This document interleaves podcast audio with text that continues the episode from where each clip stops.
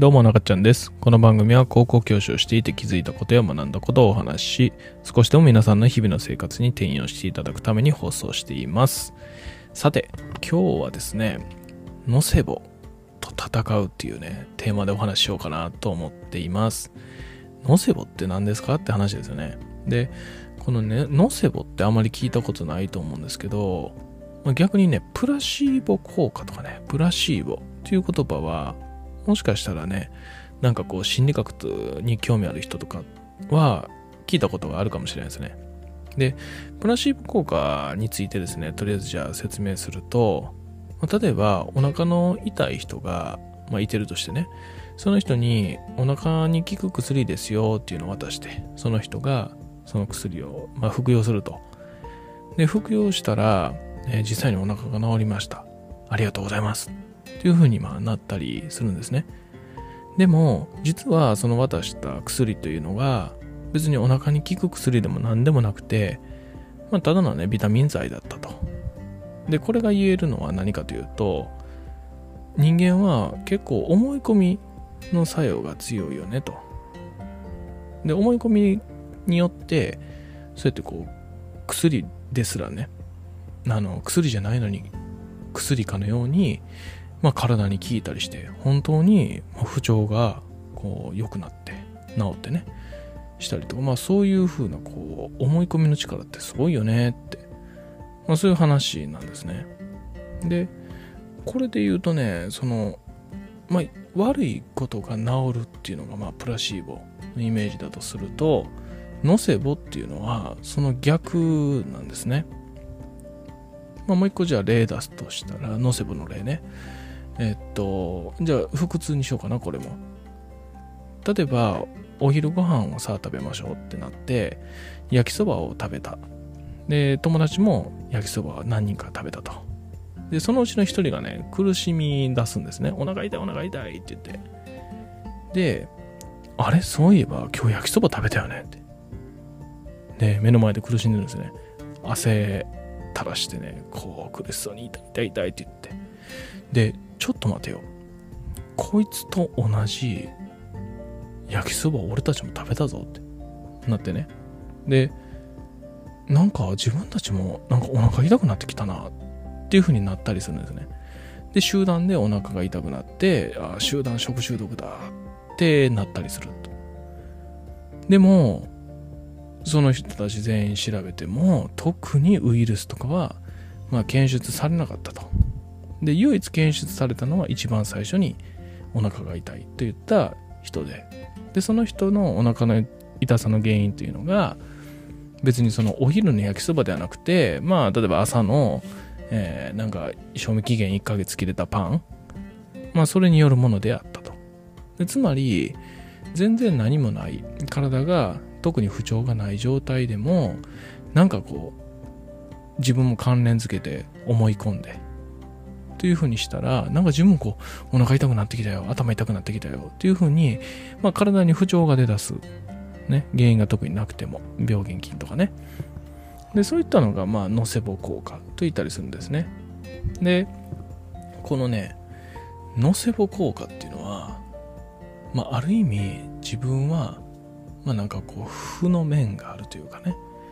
自分はダメだとか、そういったものが、まあ伝染する。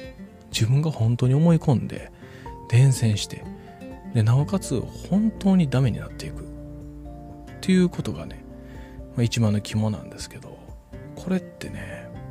学校でもね言えるんですよ。でそうですね俗に言うねその教育困難校というところであったりねまあ簡単にも言うと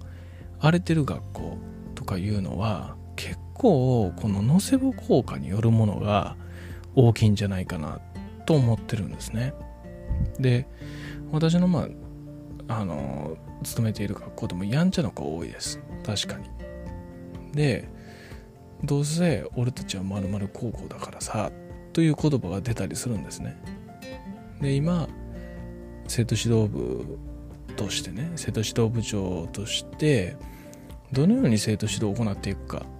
ということを考えた時に何よりも先にこのね空気感文化どうせまる高校だからこれを潰すことが一番だなって。で結局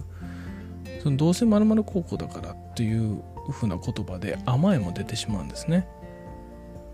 別に何してもいいやんって。いいやんちょっとやんちゃな学校なんだからってね。で自分で自分にレッテルを貼って、ね、自分の所属している組織のね。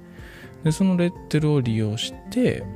えー、自分もそうやってこう羽目を外したりしていくうちに結局そうなっていってしまうと。でこのノセボ効果これを断ち切ることが一番大事。っていうふうに思うんですね。で実際にねあのじゃあこれどうしたらいいかというともう教師側が信じるしかないんですよ。そして言い続けるしかない。いやうちの学校ってすごくいいんだよって。君たちはうちの学校を誇りに思っていいんだよって。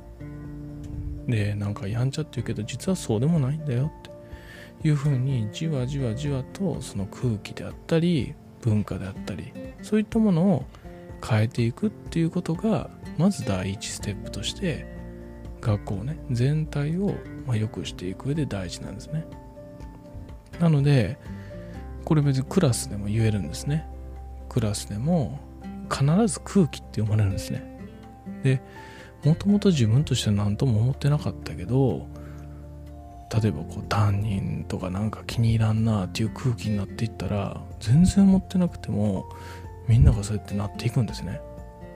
これね嫌いっていう感情も同じなんですよ。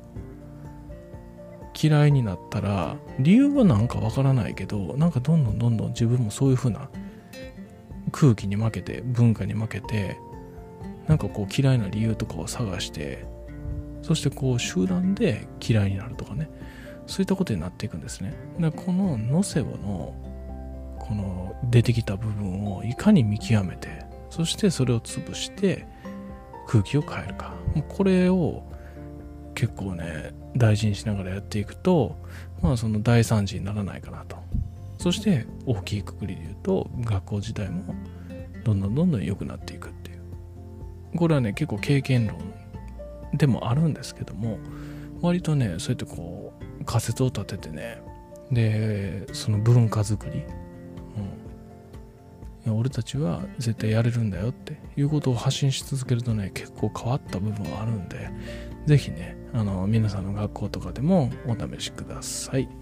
ということでではまた。